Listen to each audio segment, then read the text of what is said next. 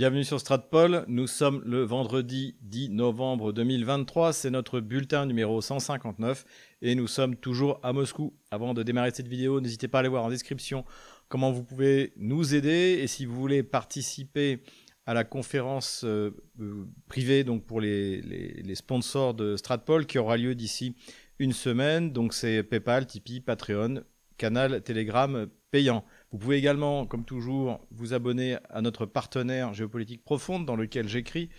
Euh, d'ailleurs, comme on voit, c'est un projet de long terme. Hein. Petit à petit, euh, la bibliothèque euh, s'agrandit. Donc moi, j'avais écrit dans le bulletin numéro 5. Pour les cours de russe en ligne, eh bien, c'est toujours notre partenaire Logios. Et vous devez vous procurer un VPN. Si vous voulez aider, c'est aussi un moyen d'aider Stratpol, et eh ben vous pouvez vous procurer le Planet euh, VPN avec lequel nous avons un accord. Mais la grande annonce de cette euh, semaine, c'est que je vais participer. Euh, donc ce sera le 9 décembre avec Caroline Galacteros et Sylvain Laforêt, avec les productions France-Québec dans la ville de Québec, au Canada, à une conférence. Donc je, je, serai un des intervenants à une conférence. Donc euh, vous pouvez bien sûr, si vous êtes euh, canadien, eh bien euh, vous y rendre. Je vous attends avec impatience. Je sais que Stratpol a beaucoup de personnes qui suivent, qui nous suivent au Canada, de, francophones. voilà. Pour les autres, eh bien vous pouvez aussi acheter un lien payant donc sur www.productionfq.com. tout ça, ce sera en description de cette vidéo comme pour d'ailleurs les, autres, les autres partenariats, hein, Géopolitique Profonde, Logios. Hein. N'oubliez pas d'ailleurs sur Logios de mettre le code promo, euh, c'est Stratpol 10. Enfin, tout ça, tout ça est en description des vidéos. Voilà, donc je vous attends à Québec, ce sera le 9 décembre. Quelques nouvelles économiques. La première, eh bien, c'est une déclaration de la directrice de la Banque centrale, Madame Nablunina, dont nous avons souvent parlé, et qui a répété ce qu'elle avait dit il y a, c'était il, il y a deux ans, si je me souviens bien, parce que, comme on l'a expliqué, les taux d'intérêt aujourd'hui sont très élevés, on a atteint 15%, donc euh, en principe, ça limite la circulation de l'argent, la production d'argent. Beaucoup d'économistes estiment qu'il y le volume d'argent disponible euh, en rouble hein, n'est pas suffisant en Russie, que la Banque centrale devrait faire tourner la planche à billets pour faire accélérer le développement économique. Et, Madame Nabluna a expliqué ce qu'elle a déjà expliqué, c'est-à-dire qu'il y a une pénurie de main-d'œuvre en Russie. C'est-à-dire qu'en fait, l'économie russe est face à un véritable problème fondamental. Et ça, bah, on en a souvent parlé euh, dans nos bulletins. Et là, ça a été de nouveau confirmé par Madame Nablunina. Ça explique en partie la, hausse euh, des taux d'intérêt. Est-ce que cette politique monétaire est la bonne de haut taux d'intérêt? Ça se discute. Le débat, d'ailleurs, est, ouvert euh, en, Russie hein, entre les différents euh, économistes. En tout cas, ça explique en partie le choix qui est fait par la Banque centrale de maintenir des taux d'intérêt élevés. Le problème, je dirais même le seul problème économique de la Russie, c'est la manque de main-d'œuvre parce qu'elle est en voie d'hyper-industrialisation. En tout cas, les investissements de l'État russe dans les infrastructures n'ont pas du tout ralenti. Au contraire, ils s'accélèrent et ils s'étendent puisqu'ils euh, intègrent maintenant les régions russes qui étaient en Ukraine, qui ont été désormais euh, réunifiées. Et d'ailleurs, les autorités russes ont annoncé la construction d'une voie ferrée qui reliera Rostov à Simferopol, hein, Rostov, capitale de la région de Rostov, Simferopol, capitale de la Crimée. Donc là aussi, les infrastructures se développent et c'est une excellente chose. Les chiffres des douanes sont tombés, le volume des échanges entre la Russie et la Chine a augmenté de plus de 27% sur un an par rapport, euh, par rapport à l'année dernière. Donc euh, excellent résultat. La balance commerciale est en faveur de la Russie et c'est évidemment les hydrocarbures qui tirent les exportations russes puisque la Chine est devenue un très gros acheteur comme l'Inde. Donc en plus un pétrole qui est moins cher que celui que les Européens achètent. Donc saut de compétitivité en faveur de la Chine et de l'Inde. Et puis tant pis pour nous. Tout cela s'inscrit évidemment dans la relation désormais privilégiée, ce que tout le monde reconnaît, entre Moscou et Pékin. Et d'ailleurs, dans ce cadre, il faut noter que Vladimir Poutine a reçu euh, à Moscou M. Zhang Xujia, j'espère que je prononce bien, qui est le vice-président du Conseil militaire central chinois, donc en, compagnie du ministre de la Défense russe Sergei Shoigu, pour évoquer les questions de sécurité. Donc c'est visiblement quelque chose de bon niveau, puisque généralement Vladimir Poutine rencontre euh, ses homologues présidents ou, ou premiers ministres. Donc là, visiblement, la coopération militaire euh, et de sécurité globale euh, avec la Chine continue à un bon rythme. Ce qui nous permet de passer sans transition politico-diplomatique, hein, mais évidemment l'économie a toujours à voir avec la diplomatie. Et c'est l'important, c'est la rencontre à Astana entre Vladimir Poutine et le président Tokayev, donc son homologue.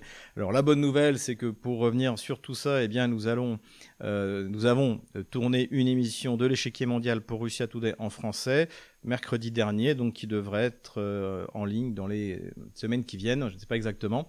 Donc voilà, on reviendra sur cette relation privilégiée avec le Kazakhstan. Rappelons que la Russie a sauvé hein, le pouvoir du président Tokayev il y a deux ans. Là-dessus, on, reviendra là-dessus. On avait fait quelques vidéos euh, à, l'époque, mais il faut reconnaître que malgré tout, le président Tokayev garde une, certaine neutralité euh, vis-à-vis -vis de la Russie, même si c'est un partenaire privilégié, s'ouvre également vers la Chine parce que le Kazakhstan est un participant euh, central euh, des nouvelles routes de la soie et puis est capable aussi de s'ouvrir vis-à-vis de l'Union européenne qui est un, gros client. Donc on en avait parlé la dernière fois, il y a eu cette visite euh, d'Emmanuel Macron. Simplement, comme on n'a pas manqué de le souligner, l'accueil qui a été réservé à Vladimir Poutine n'est pas le même que celui qui a été réservé à Emmanuel Macron. C'est ce qui arrive quand on fait rire la quasi-totalité des pays de la planète.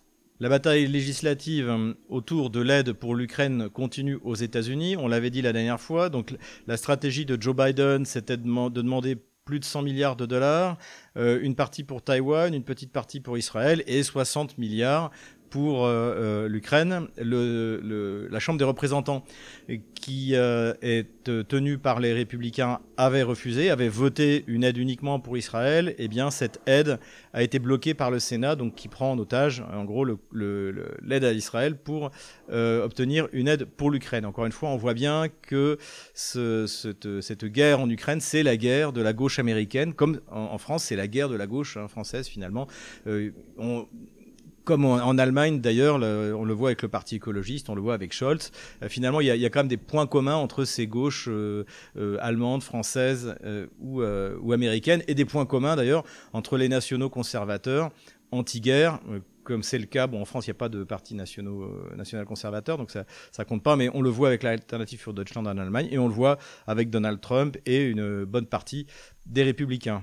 Constatation intéressante d'une journaliste ukrainienne qui s'appelle Kristina Bondareva dans un journal euh, ukrainien anglophone qui s'appelle European Truth, la vérité européenne, où elle explique qu'en fait la candidature de Sarah Wagenknecht, donc qui a créé euh, son propre parti hein, qui s'appelle BSV, Bundnis Sarah Wagenknecht, donc euh, Alliance Sarah Wagenknecht pour la raison et la justice, eh euh, elle, est plus dangereuse pour l'Ukraine puisque euh, une bonne partie des Allemands hésiteront toujours à voter pour un parti nationaliste en raison du passé, allemand, même si d'ailleurs, on en a déjà parlé, le leader aujourd'hui pour les européennes, c'est Maximilien Krah. Or, si vous regardez la carte électorale en 1933, euh, qui vote, quelle Allemagne vote pour Adolf Hitler et quelle Allemagne vote contre. En fait, c'est l'Allemagne catholique qui vote contre Adolf Hitler.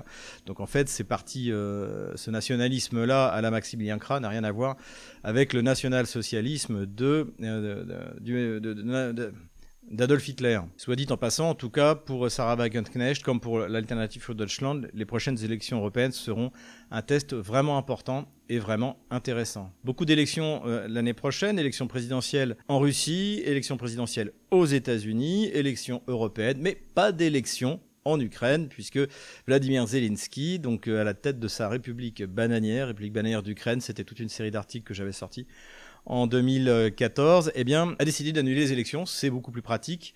Euh, sans doute n'a-t-il pas envie de se présenter avec l'effroyable bilan, euh, bien sûr, militaire, hein, échec complet de la, la, contre-offensive, et puis économique, et puis humain. Euh, la population ukrainienne a dû descendre aujourd'hui en dessous de 20 millions plus personne ne veut faire la guerre, on est obligé de, chasser, de pourchasser les hommes dans la rue, euh, sauf à Kiev, donc c'est une, véritable euh, catastrophe. Donc pas d'élection en Ukraine, voilà, euh, c'est le combat pour la démocratie. Politico-diplomatique toujours, le nouveau gouvernement du Premier ministre Fico en Slovaquie a décidé de ne pas livrer les 40 millions d'euros d'aide prévu. Donc euh, ça, on en avait déjà parlé, c'était quelque chose qui risquait de s'abattre sur euh, Kiev, et c'est le cas, euh, notamment dans le domaine des munitions, où la Slovaquie, grâce à l'Union soviétique, dispose encore de pas mal de, capacités de production, et donc le, Premier ministre a dit que désormais, il ne ferait que de l'humanitaire. on a l'impression que avec Fitso, on a vraiment un deuxième Victor Orban et c'est une très bonne nouvelle pour l'Europe. Hein. C'est tout le paradoxe que ces deux petits pays qui, sont, qui se battent pour l'Europe contre l'Union européenne. C'est euh, important de souligner et il faut rappeler que comme par hasard, il y a eu deux pays qui se sont euh, soulevés à l'intérieur du bloc communisme contre la domination de, Moscou à l'époque de la guerre froide. Eh bien, ça a été Budapest donc euh, en Hongrie en 1956, et la Tchécoslovaquie. Alors on est un peu déçu par les Tchèques, mais en tout cas euh, c'est en, 1968. Donc en tout cas c'est quelque, c'est important de souligner que ces peuples-là, hein, c'est ataviques, c'est-à-dire cette soif de liberté finalement euh, l'emporte sur tout. Donc bravo aux Slovaques et bravo aux Hongrois. En revanche, il n'en va malheureusement pas de même pour la France, puisque le ministre de la Défense français, l'insignifiant Le Cornu, a déclaré que la France allait donner en fait 200 millions d'euros à Kiev pour qu'elle puisse acheter des armes françaises. Donc ça a été présenté en plus comme une manière de, faire décoller les commandes d'armement. Simplement, je vous renvoie à mon dernier bulletin. On avait étudié ça, c'est-à-dire que la nouvelle loi de programmation militaire en fait a repoussé une partie de l'équipement qui devait être finalisé en 2030, donc l'a repoussé au calendrier grec, hein. encore une fois variable d'ajustement, donc on n'a pas d'argent pour équiper notre propre armée, mais en revanche on en a, et surtout, cet argent ne sera jamais remboursé. Hein. Ça, faut bien se rendre compte. On ne sait même pas ce qui va rester de l'Ukraine quand les Russes en auront fini. Donc, on, ne sera jamais remboursé. Donc, euh, cet argent va servir à acheter de l'armement pour l'Ukraine, qui n'a aucune chance de toute manière de gagner la guerre. Ça fera juste que, euh, comme dirait Vladimir Poutine, prolonger l'agonie. Donc, c'est une nouvelle fois trahison de la gauche bourgeoise française. Je vous renvoie à mon livre, le livre noir de la gauche française tout est là dedans. La gauche française et la guerre, notamment, vous retrouverez exactement euh, ce qu'on observe aujourd'hui, ce qui se passe aujourd'hui. À noter que parmi ces 200 millions, il y aura 36 millions qui seront destinés à l'entreprise euh, Vernet-Caron, donc une entreprise française qui fait des fusils d'assaut, sachant que quand la France a remplacé les FAMAS, ils avaient proposé leur propre production mais comme euh, il n'avait pas la taille euh, critique, puisqu'il fallait respecter les normes du cahier des charges fixé par l'Union européenne, hein, il y a une certaine taille qu'il faut avoir, eh bien, il n'avait pas pu répondre euh, à cet appel d'offres, et donc on s'était équipé de HK 416F. Donc sur l'arme à la base, moi j'ai trouvé ça plutôt pas mal. J'aime beaucoup euh, Core. Hein. J'ai d'ailleurs un, un, USP 9 compact pour ceux qui connaissent. J'en suis très content. C'est mon pistolet préféré. Donc j'ai trouvé que c'était plutôt un beau choix. Notamment, j'avais des amis dans les forces spéciales françaises qui me disaient, qui ont été équipés, qui me disaient que c'était un bon fusil.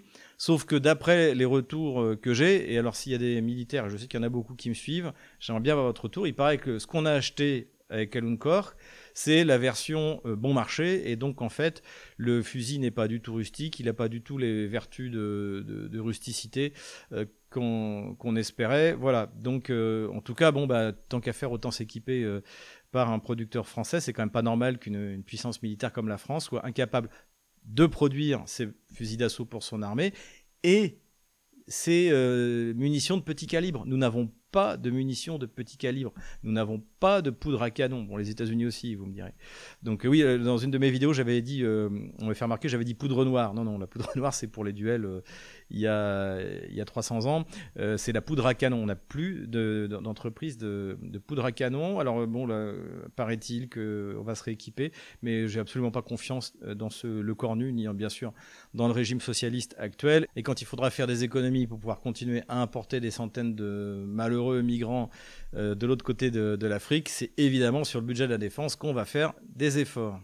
Voilà, malgré tout, dans l'ensemble, les nouvelles ne sont pas bonnes pour Kiev, d'autant plus que le Pentagone a expliqué que sur les 60 premiers milliards qui ont été donnés à l'Ukraine, il ne reste plus qu'un milliard pour euh, tenir le coup jusqu'à ce que le Congrès finisse par débloquer quelque chose. On imagine qu'il va y avoir des négociations entre les sénateurs et les républicains. Kirby a détaillé en disant que eh bien 96% des fonds alloués à l'Ukraine avait été dépensé. Hein. C'est plus que le budget annuel de la défense euh, français. Et ça va s'approcher du nouveau budget de la défense russe qui devrait être autour de 70 milliards de dollars. Mais ça ne suffira pas. Ça ne suffira pas. La Russie va gagner. Et d'ailleurs, si on observe ça de manière assez froide, en mettant euh, de côté un instant ces, jeunes soldats russes qui meurent euh, pour l'Europe en ce moment, c'est dans notre intérêt que les États-Unis aident le plus possible l'Ukraine plus les États-Unis s'investiront, plus leur défaite sera totale. et plus ça remettra en cause l'existence de l'OTAN. Donc, après tout, hein, on l'avait déjà dit, que l'OTAN envoie des F-35, qu'ils envoient ce qu'il y a de mieux, que ça, se fasse pulvériser par euh, l'armée russe, et on se rendra compte que l'OTAN ne sert à rien. Et si l'OTAN ne sert à rien militairement, pourquoi la garder politiquement? Encore une fois, tout l'enjeu est là. Et c'est aussi pour ça d'ailleurs que les démocrates veulent continuer. L'OTAN est l'instrument de domination des États-Unis sur l'Europe. J'ai particulièrement apprécié les déclarations de Dimitri Medvedev, hein, ancien président, ancien Premier ministre qui maintenant est secrétaire adjoint au Conseil de défense nationale. Donc, il a annoncé que la Russie avait réussi à lever 415 000 engagés volontaires dans l'armée russe depuis le début de l'année. Donc c'est énorme. Hein. Encore une fois, la Russie va avoir euh, l'été prochain une armée d'un million et demi d'hommes. Euh, tout simplement invincible. C'est avec en plus tous les matériels qui vont arriver, donc c'est une excellente nouvelle. Mais il a aussi ajouté, par rapport à toutes ces annonces que euh, on voit beaucoup maintenant dans la presse occidentale, que Zelensky allait être abandonné, qu'il allait devoir euh, négocier, composer, etc. Dimitri Medvedev a dit qu'il fallait absolument pas compter là-dessus, que la seule chose qu'il avait à faire, c'était compter, c'était de continuer à se préparer pour préparer la guerre et la gagner. Donc, donc de ne pas fonder sa stratégie sur l'espoir d'une erreur ou d'une faiblesse de son adversaire. C'est d'ailleurs une des premières règles de base des échecs. Dernier sujet euh, politique, politique euh, intérieure ukrainienne, encore cette fois, euh, eh bien c'est les déclarations d'Irina Farion. Alors Irina Farion, c'est une ancienne députée du parti euh, bandériste Svoboda, un, des acteurs de Maïdan, donc celle qui avait dit en 2014 que le système scolaire ukrainien devait être copié sur celui d'Adolf Hitler. Hein, je cite, la vidéo vous la trouvez sur, sur Internet. D'ailleurs, elle a obtenu gain de cause, hein, c'est ce qui, ce qui s'est fait en Ukraine pendant ces huit dernières années. Et donc, elle a déclaré que, écoutez bien, le régiment Azov, en fait, est une cinquième colonne à l'intérieur de l'armée ukrainienne parce qu'il parle russe. En fait, il parle russe comme tout le monde en Ukraine. Hein. Euh, d'ailleurs, il y a encore eu d'autres déclarations qui expliquaient que, bah oui, finalement, dans l'armée, dans l'armée ukrainienne, tout le monde parle russe parce que quand vous êtes face à la mort, eh bien, euh, vous partez la, parler la langue de votre maman. Voilà, la langue dans laquelle vous avez été élevé. Donc, à part ceux qui sont à, à l'ouest de l'Ukraine et encore, eh bien, tout le monde parle russe. Donc, elle a dit ça. Donc, évidemment, la réaction euh, des, combattants euh, d'Azov, de, l'unité de représailles euh, Azov, a été assez, assez brutale. Et ça confirme ce que disait encore une fois cette journaliste ukrainienne dont j'ai oublié le nom, c'est-à-dire que toutes ces nouvelles élites ukrainiennes, ce sont des sociopathes. Et ils n'arrivent même pas à s'entendre entre eux, et évidemment ça ne va pas s'arranger avec l'imminence de la défaite. Voilà pour le politico-stratégique terrorisme maintenant est une mauvaise nouvelle pour euh, LCI, la CIA et euh, le GUR, hein, les, services secrets de l'armée euh, ukrainienne ou le SBU, la police politique. Oleg Tsarev, qui avait été victime d'une tentative d'assassinat à Yalta, on lui avait tiré dessus, j'en avais parlé il y a une, ou deux semaines, eh bien, s'en est sorti et il a fait une première vidéo, toujours aussi courageux comme, comme quand je l'avais croisé en 2014. Voilà, donc en plus ils sont mauvais, en plus ils n'y arrivent pas. En revanche, ils ont euh, réussi à tuer un ancien député local de Lugansk. Donc voilà, c'est le niveau en fait du terrorisme euh, euh, ukrainien. Bien sûr, aucun responsable politique de haut niveau n'a été tué. Tout ce qu'ils ont pu tuer, c'est Daria Dugina, le journaliste dont j'ai le nom à Saint-Pétersbourg. Voilà, des, fonctionnaires locaux qui tout ne sont pas protégés et qui ne représentent aucun intérêt, ni militaire, ni même politique. Donc aucun chef militaire tué. Il faut quand même, faut quand même bien s'en rendre compte du niveau, euh, du niveau de ces gens-là. Au moins, Bandera avait réussi à assassiner le ministre de l'Intérieur euh, polonais. Et eh ben on n'en est pas là avec cette nouvelle génération. Voilà pour le terrorisme. Parlons maintenant un peu d'armement. Il y a pas mal de choses qui m'ont paru intéressantes. Tout d'abord un article dans Military Watch Magazine. Donc Military Watch Magazine, bah, c'est un, magazine spécialisé dans les choses militaires, l'armement euh, américain.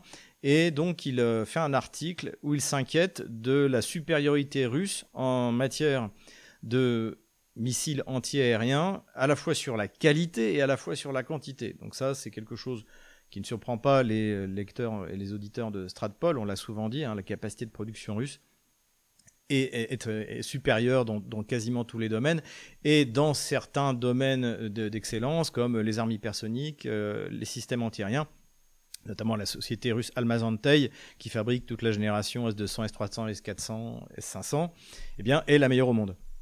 Donc euh, ça, cet article ne fait que le confirmer. Ce qui est intéressant aussi, euh, c'est qu'il évoque donc la nouvelle génération des S400, donc qui sont capables de, passer au-dessus en fait de la cible pour l'attaquer par, euh, le haut, d'après ce que, j'ai compris. Et c'est quasiment imparable et surtout c'est jumelé avec l'utilisation de la N50 donc ça on en avait parlé hein, c'est l'équivalent des AWACS américains donc ce sont des, des avions radars qui permettent de jusqu'à je crois 600 km de portée de voir tout ce qui vole y compris à basse altitude et comme on l'a dit les, ce que faisaient les, Ukrainiens pour pouvoir tirer les missiles Scalp euh, ou euh, Storm Shadow ou, autres missiles, eh en fait, ils décollaient, euh, ils restaient en, en rasmote, ils montaient suffisamment, ils tiraient le missile et, immédiatement, ils atterrissaient. Et donc ça, ça va être de plus en plus difficile à faire avec l'apparition des AN-50, jumelés donc avec ces S-400 de nouvelle génération qui ont qui ont été d'ailleurs utilisés pour la première fois, hein, c'est ce que dit, dit l'article, et euh, ce qui fait que ça va devenir de plus en plus dangereux. Et euh, malgré les F-16 euh, qui vont être livrés, ça aussi c'est l'autre nouvelle, une autre nouvelle sur l'armement. Donc les Danois envoient 6 F-16 en Roumanie pour être prépositionnés pour qu'ils puissent être donnés aux futurs pilotes qui vont se faire descendre au bout de quelques semaines, euh, à coup sûr, parce que ben, ce, sont des avions anciens, et puis euh, ils n'ont pas les capacités, euh, je dirais, tout terrain, hein, puisqu'un un Sukhoi 25, un MiG-29 peut décoller d'une route, peut décoller d'une piste en mauvais état, ce qui n'est pas le cas d'un F-16. Ce qui est intéressant, c'est qu'on lit de plus en plus dans la presse américaine spécialisée, mais pas que. Hein. Ce qu'on disait depuis un an et demi, maintenant vous le trouvez dans le Washington Post, le New York Times, le, Wall Street Journal, etc. Et donc, mais dans la presse spécialisée, là, on a, vraiment euh, des analyses détaillées et on a des gens sérieux. Cela dit, c'était le cas, vous le verrez dans mon prochain livre que j'essaie euh, de terminer avant le mois de novembre, euh, vous le verrez, il y avait déjà des articles dans la presse spécialisée anglo-saxonne très sérieux qui expliquaient que certains, certains armements de l'OTAN n'étaient pas forcément adaptés au théâtre d'opération euh, ukrainien ou, ailleurs.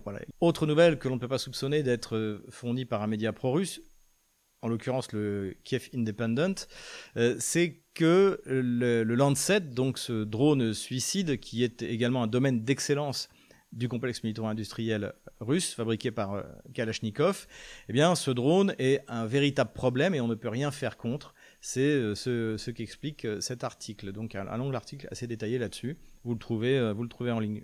C'est intéressant que ce soit eux qui le disent encore une fois, même si maintenant le consensus sur l'efficacité du Lancet est fait et en plus les coûts de production baissent. Il y a une version beaucoup moins chère qui va sortir, qui est déjà, euh, qui a commencé à être d'ailleurs distribuée. On a parlé le scalpel, qui sera euh, aussi efficace, peut-être en portée un peu un peu moins longue, mais beaucoup moins cher. C'est toujours aussi toujours un affrontement entre des matériels. Le but c'est de détruire des matériels chers avec des matériels pas chers. Détruire un Leopard 2 qui coûte 8 millions de dollars euh, avec un Lancet qui coûte 20 euh, 000 dollars, évidemment que c'est une belle affaire.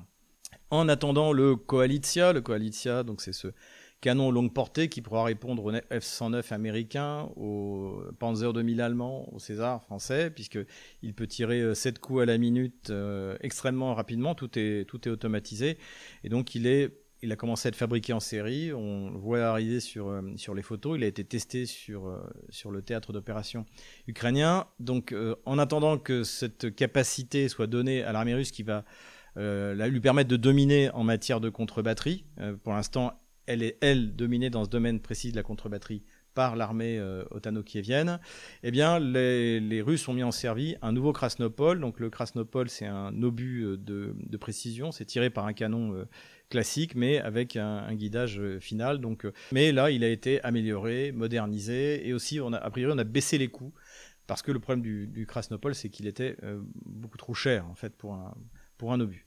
Donc, comme je l'ai dit, faut concevoir l'armée russe comme un, en fait, en Ukraine, comme un système de bataille, à qui il manque des briques, et petit à petit, ben, on rajoute ces briques, la N50, le Koalitia, amélioration du Krasnopol, amélioration des drones suicides, etc. Et en plus, avec le recrutement, donc à terme, ça va être à mon avis 500 000 hommes, l'armée russe euh, sera au fait de sa puissance, on peut espérer, euh, l'été prochain. Voilà, donc que des bonnes nouvelles technologiques et humaines hein, pour l'armée russe. Moins bonne nouvelle en revanche pour l'armée américaine, c'est que des euh, Yéménites en sandales ont réussi à abattre avec un, un système antiaérien rudimentaire, un drone MQ-9 Reaper. Donc euh, ça, c'est le deuxième drone euh, détruit cette année. Hein. Le premier, ça avait été, je crois que c'était cette année, ça avait été par un, par un Sukhoi 30 russe qui avait, qui avait fait une petite manœuvre au-dessus du, au-dessus de la mer Noire et qui avait fait tomber le, le Reaper. Donc moins 30 millions de dollars. Et là, c'est pareil, sauf que c'est des Yéménites en sandales. Donc, euh, ça montre quand même la faiblesse des drones. Hein. Et surtout, euh, quand ça coûte 30 millions de dollars, au moins Bayraktar, bon, c'est très fragile aussi, mais euh, ça coûte que 5 millions de dollars. Là, 30 millions de dollars, en plus, on ne sait pas si la technologie va être récupérée. Ça aussi, ce serait intéressant de savoir où il est tombé. Euh, c'est le problème de ces drones-là, en fait, c'est qu'ils sont, qu'ils sont trop lents. Tout ce qui est subsonique, effectivement, ça peut, ça peut voler longtemps au-dessus de la cible, etc. Des, moyens de, capter, d'observation qui sont exceptionnels. Mais dès qu'il y a un peu de défense antiaérienne, eh bien, survoler la, la zone des combats devient extrêmement délicat. Voilà, mauvaise nouvelle pour l'US Air Force. Dernière information sur l'armement pour vous donner le sourire sur ces questions qui peuvent être quelquefois difficiles. Eh bien, distribution de bons de 1 million de roubles aux soldats russes qui ont réussi à détruire euh, des Léopard 2, des Challenger, des Bradley. Je ne sais, pas, je sais pas exactement quel type de chars sont concernés. Les chars lourds, c'est certain. Les Bradley, les transports d'infanterie, je ne sais pas. En tout cas, euh, ces soldats-là ont eu donc. Euh, leurs euh, millions de roubles pour, euh, pour les féliciter. Alors un million de roubles, bah, ça, fait, euh, ça fait 10 000 euros nominal, mais en fait, en parité de pouvoir d'achat, ça fait 20, 30 000 si vous êtes à Moscou, 40, 50 000 si vous êtes en région. Donc, c'est un beau cadeau. Et d'ailleurs, ça motive extrêmement les troupes russes qui attendent avec impatience les Abrams. C'est un peu comme les Challenger. On les a attendus très longtemps. Et puis là, on les voit plus vraiment. Ils se cachent des rumeurs courent comme quoi il y aurait des consignes de pas les mettre dans des positions et puis se faire détruire et surtout pas capturer. Donc c'est dire le niveau de l'aide, le niveau de l'aide de l'OTAN euh, à ces pauvres, euh, ces pauvres Kieviens, c'est quand même mal parti. Voilà pour cette bonne nouvelle. Quelques considérations militaires générales, comme toujours, avant de passer à la carte des opérations militaires elles-mêmes. Je remercie une nouvelle fois mon ami Laurent Braillard, qui euh, euh, m'avait donné une information intéressante la dernière fois, m'en donne encore une. Euh, il a travaillé, donc je pense qu'on en reparlera à partir du mois de décembre, quand j'aurai terminé mon, mon livre sur Ukraine, pourquoi la Russie a gagné. c'est il est, il est allé travailler sur un site qui est vient, galicien plus exactement, donc qui concerne euh, ce qu'ils appellent le bataillon céleste, parce qu'il y a un culte des morts euh, très fort chez les Galiciens. Chaque euh, soldat mort a quasiment sa fiche Wikipédia, et donc ils font, ils ont fait l'inventaire de tous les morts galiciens depuis le début, et ce sont arrêtés en septembre visiblement parce que c'était absolument c'était monstrueux du, point de vue des du point de vue du, du volume du nombre de morts et déjà ce que l'on observe sur ce site internet c'est la quantité incroyable du nombre de morts. Et euh, notamment des gens que, que, Laurent avait repérés déjà en 2014.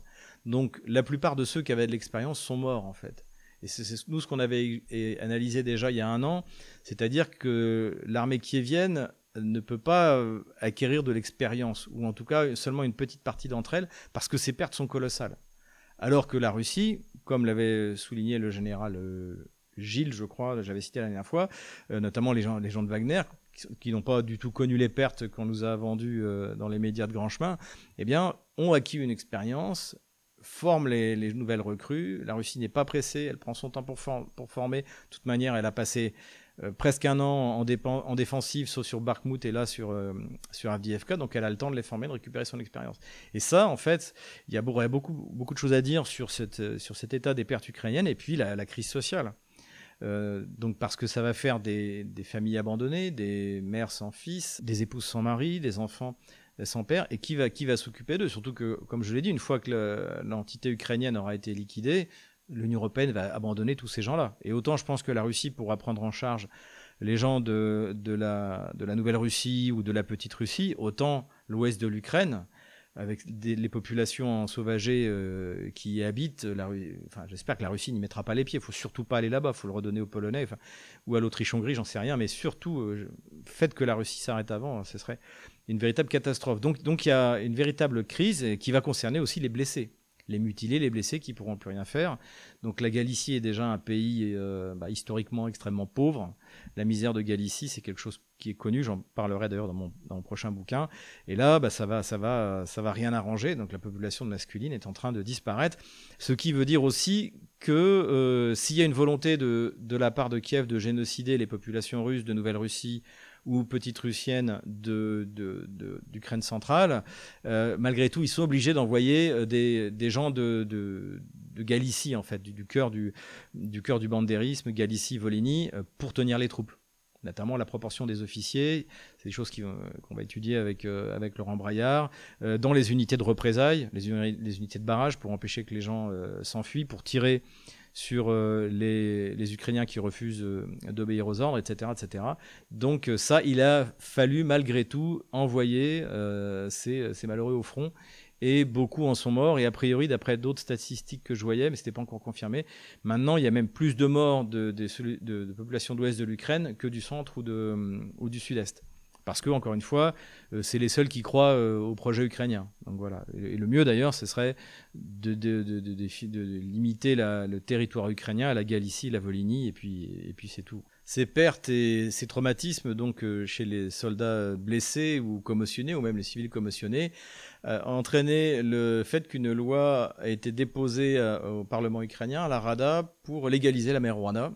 Voilà, donc on a une république bananière. Ensuite, on a la République marijuanienne je ne sais pas comment on dit. voilà, c'est tout ce qu'ils ont trouvé pour, pour adoucir la peine de tous ces malheureux.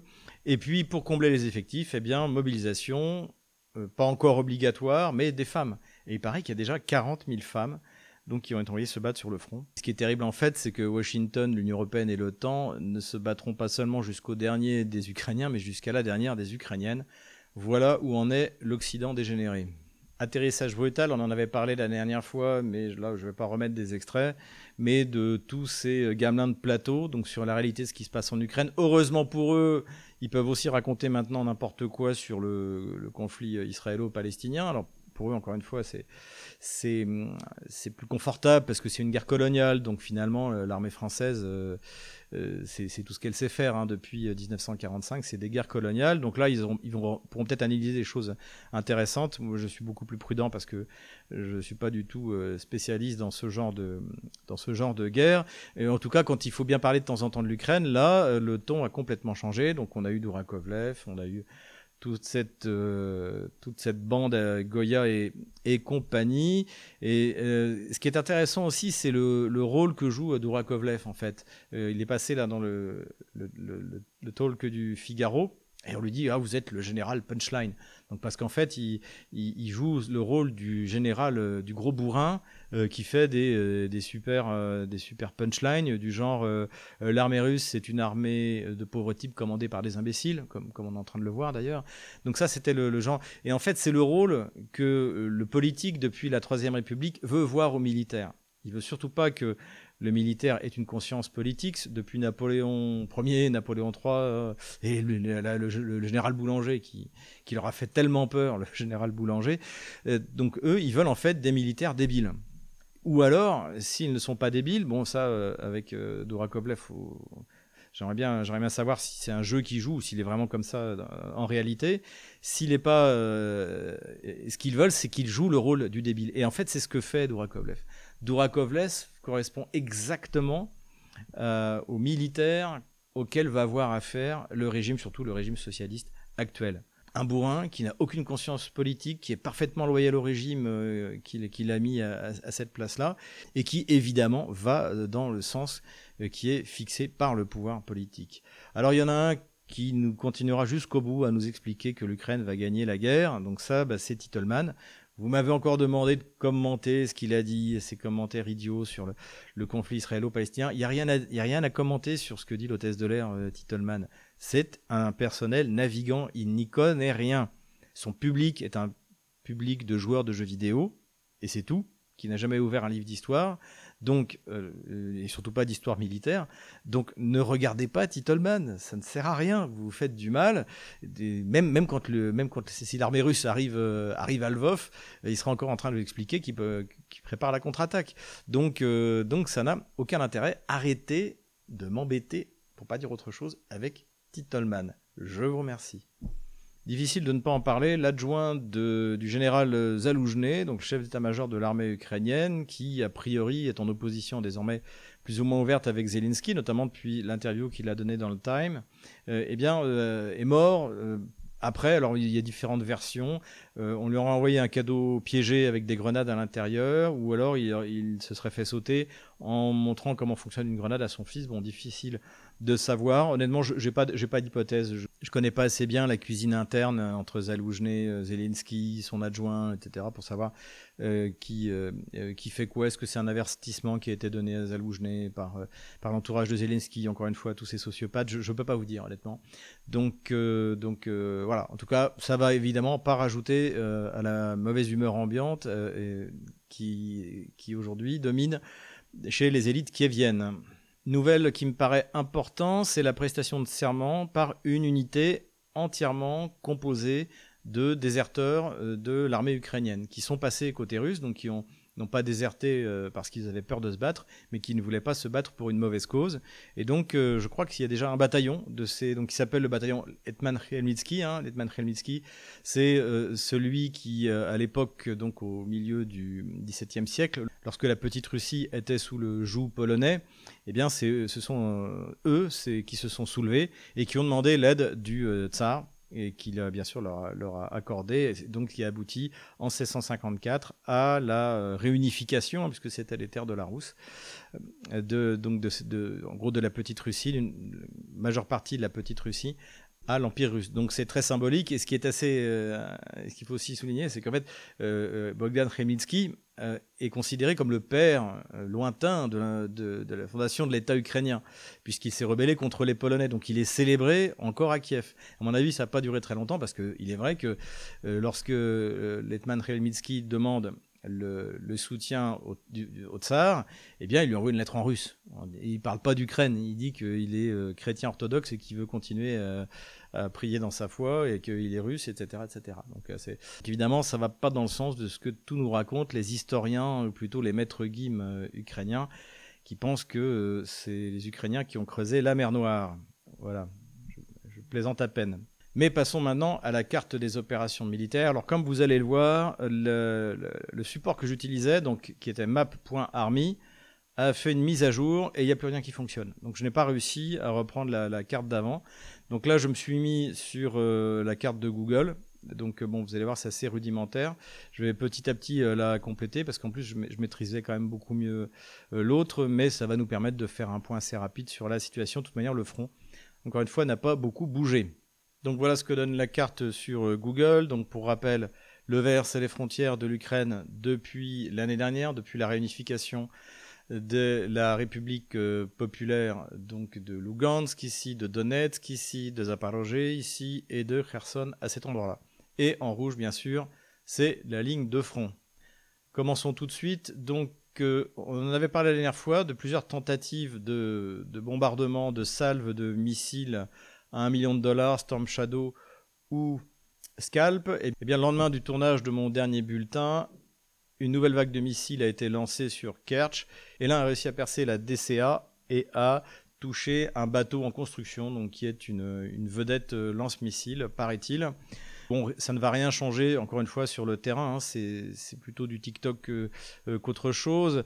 Euh, ce qu'il faut noter cependant, c'est que quand on prend toutes les salves de missiles qui ont été envoyées la semaine dernière, donc sur le pont de Crimée, sur Kerch, on doit être à peu près à une trentaine de missiles à 1 million de dollars. Tout ça pour endommager, pas définitivement, un bateau en construction sur une cale sèche. Donc, évidemment, c'est cher l'opération de communication. En outre, il faut noter une chose, c'est que le ministère de la Défense russe a déclaré qu'un des bateaux a été endommagé, et ensuite, tout le monde se demande comment, tout le monde crée la trahison, une photo du bateau touché a été publiée. Et je veux dire que là-dessus, j'ai quelques doutes, parce que quand on connaît les mesures de sécurité qui entourent les sites militaires russes, j'ai du mal à croire que quelqu'un puisse aussi simplement que ça prendre une aussi bonne photo du bateau euh, qui aurait été euh, touché. Donc, je pense qu'on ne peut pas exclure non plus une opération d'intoxication euh, des Russes pour faire croire aux, Ukrainiens qu'il y a quelque chose à viser dans ce, genre d'usine. À voir donc, en tout cas, il faut le dire, le ministère de la Défense russe a reconnu qu'un bateau avait été endommagé.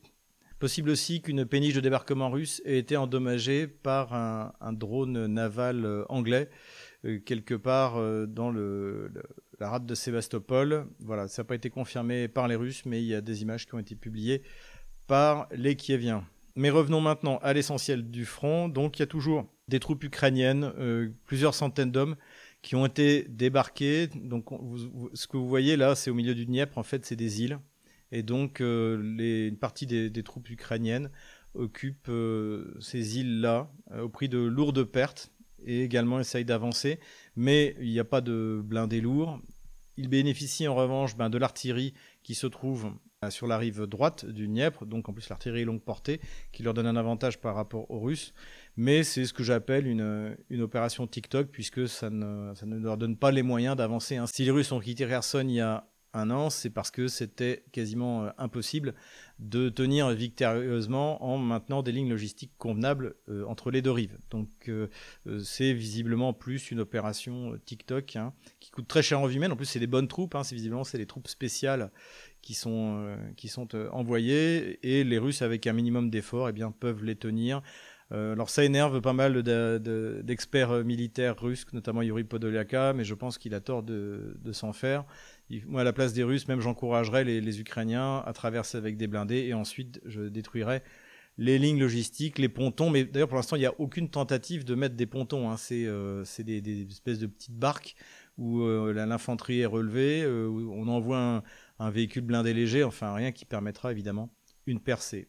Voilà, à garder à l'œil tout de même, on va voir ce que les Russes vont faire dans les semaines qui viennent. Revenons aux choses sérieuses. Ici, en fait, il se passe pas grand-chose. Euh, L'OTAN lance des petites offensives, histoire de, dire qu'ils n'ont pas encore arrêté, mais ça va nulle part. Les Russes lancent des petites contre-offensives, mais de toute manière, pour eux, ce front-là n'est pas prioritaire autrement que d'être sur la défensive. En revanche, ce qui a choqué sur cette partie du front, c'est la destruction des cadres de la 128e brigade d'artillerie dans cette localité Dimitrovka à cet endroit-là. Donc c'est un petit village où le commandement de la brigade n'a rien trouvé de mieux que d'organiser à 15 km du front, alors que toute la population ici, il faut bien se rendre compte, un hein, c'est des Russes.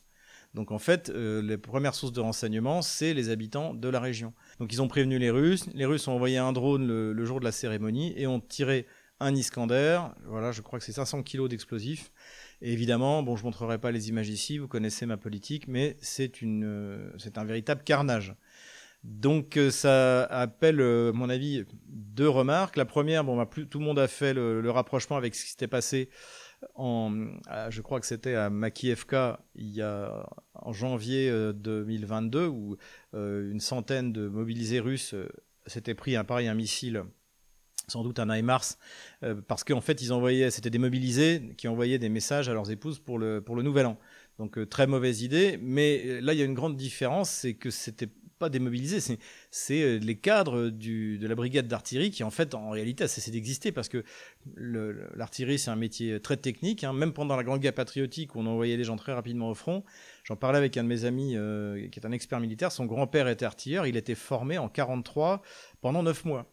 Donc en fait, c'est une, perte énorme qui va être très difficilement euh, recomplétée, euh, euh, à mon avis. Donc la comparaison peut se faire avec ce qui s'est passé en janvier 2023, mais ça n'a rien à voir dans le sens où bah, c'est pas démobilisé. Normalement, c'est des soldats qui ont l'expérience. Ça doit faire, pour certains d'entre eux, presque un an et demi qui font la guerre, plus d'un an et demi qui font la guerre. Donc c'est un manque de professionnalisme euh, tout à fait significatif. Et à mon avis aussi une autre raison, c'est que toute cette propagande euh, méprisante vis-à-vis des Russes, que d'ailleurs les, les, chefs kieviens eux-mêmes commencent à dénoncer en disant euh, vous nous aviez expliqué qu'on allait se battre contre une armée de clochards, en fait ils sont hyper motivés, hyper bien équipés, ils ont plus de munitions que nous, c'est absolument faux ce que vous dites. Et donc en fait à force d'expliquer que les Russes sont nuls, eh bien en fait on oublie que c'est extrêmement dangereux de euh, faire une prise d'armes à 15 km de la ligne de front. Voilà pour ce qui est de la région donc du front sud de Zaporozhye. Sur le front sud, donc euh, à la jonction entre Zaporozhye et la région de Donetsk, ou du côté d'Ougledar, euh, le, ça bouge pas beaucoup. Euh, c'est les Russes qui sont à l'initiative à peu près partout. Visiblement, les Russes tentent des infiltrations, mais plus pour euh, euh, empêcher les Kieviens d'envoyer des réserves vers Avdiivka. Donc, ils font des reconnaissances offensives qui leur permettent d'avancer régulièrement sur cette ligne de front, mais c'est pas du tout là que se trouve la pointe d'effort principale, le Schwerpunkt des Russes en ce moment, c'est bien évident. En revanche, la pointe d'effort principale, évidemment, elle est là, donc du côté de Pervomaïsk et d'Avdiivka. Donc les Russes essaient au sud d'avancer, de dépasser Pervomaïsk, hein, ils essaient de faire ça depuis plusieurs mois d'ailleurs, et puis de fermer ce qui pourrait devenir le chaudron d'Avdiivka. Donc les troupes russes avancent au sud, lentement mais sûrement, à coup d'une puissance de feu euh, unique depuis le début du conflit, hein, que ce soit les bombes planantes, l'artillerie, etc. C'est véritable euh, tapis de bombes, euh, torrent de feu. Ils avancent également au sud, du côté d'Avdiivka, mais je ne sais pas trop où ils sont, donc j'ai mis, j'ai compté plutôt large. Voilà. Ils contrôlent toujours les hauteurs malgré les tentatives de contre-offensive ukrainienne, et ils ont franchi la voie ferrée pour se rapprocher de la localité de Stepovo ici, ce qui garantirait un encerclement opératif, hein, soit en s'emparant du nord de la coquerie, soit en avançant plus au nord. Les troupes russes progressent également au nord-ouest de Krasnogorovka. Donc Kiev envoie énormément de réserves, ça allège tout le reste du front pour les Russes, donc ça c'est une bonne chose. Pour l'instant, il n'y a toujours pas d'encerclement ni physique ni opératif. Du côté de Kleshevki, je ne l'ai pas mis sur la carte, mais là aussi les Russes ont, pris l'initiative et repoussent peu à peu les troupes euh, viennent donc euh, sur leur base de départ. C'est aussi ce qui est euh, en cours au nord de Bakhmut, à cet endroit-là. Rien de particulier à souligner au sud du front nord. Et dans la direction de Kupiansk, les forces russes continuent à avancer, mais extrêmement lentement. Donc j'ai pas noté de changement significatif. Voilà où nous en sommes le 10 novembre 2023. Voilà, j'espère que cette vidéo vous a plu. N'hésitez pas à vous inscrire sur nos réseaux sociaux, VK, Twitter, Telegram, la chaîne Telegram, très important. Euh, pour les Québécois, réservez vos places ou réservez le lien pour suivre euh, la conférence. En attendant, évidemment, le livre que je suis en train de terminer au forceps, Ukraine, pourquoi la Russie a gagné. Voilà, les nouvelles sont bonnes. Courage, on les aura.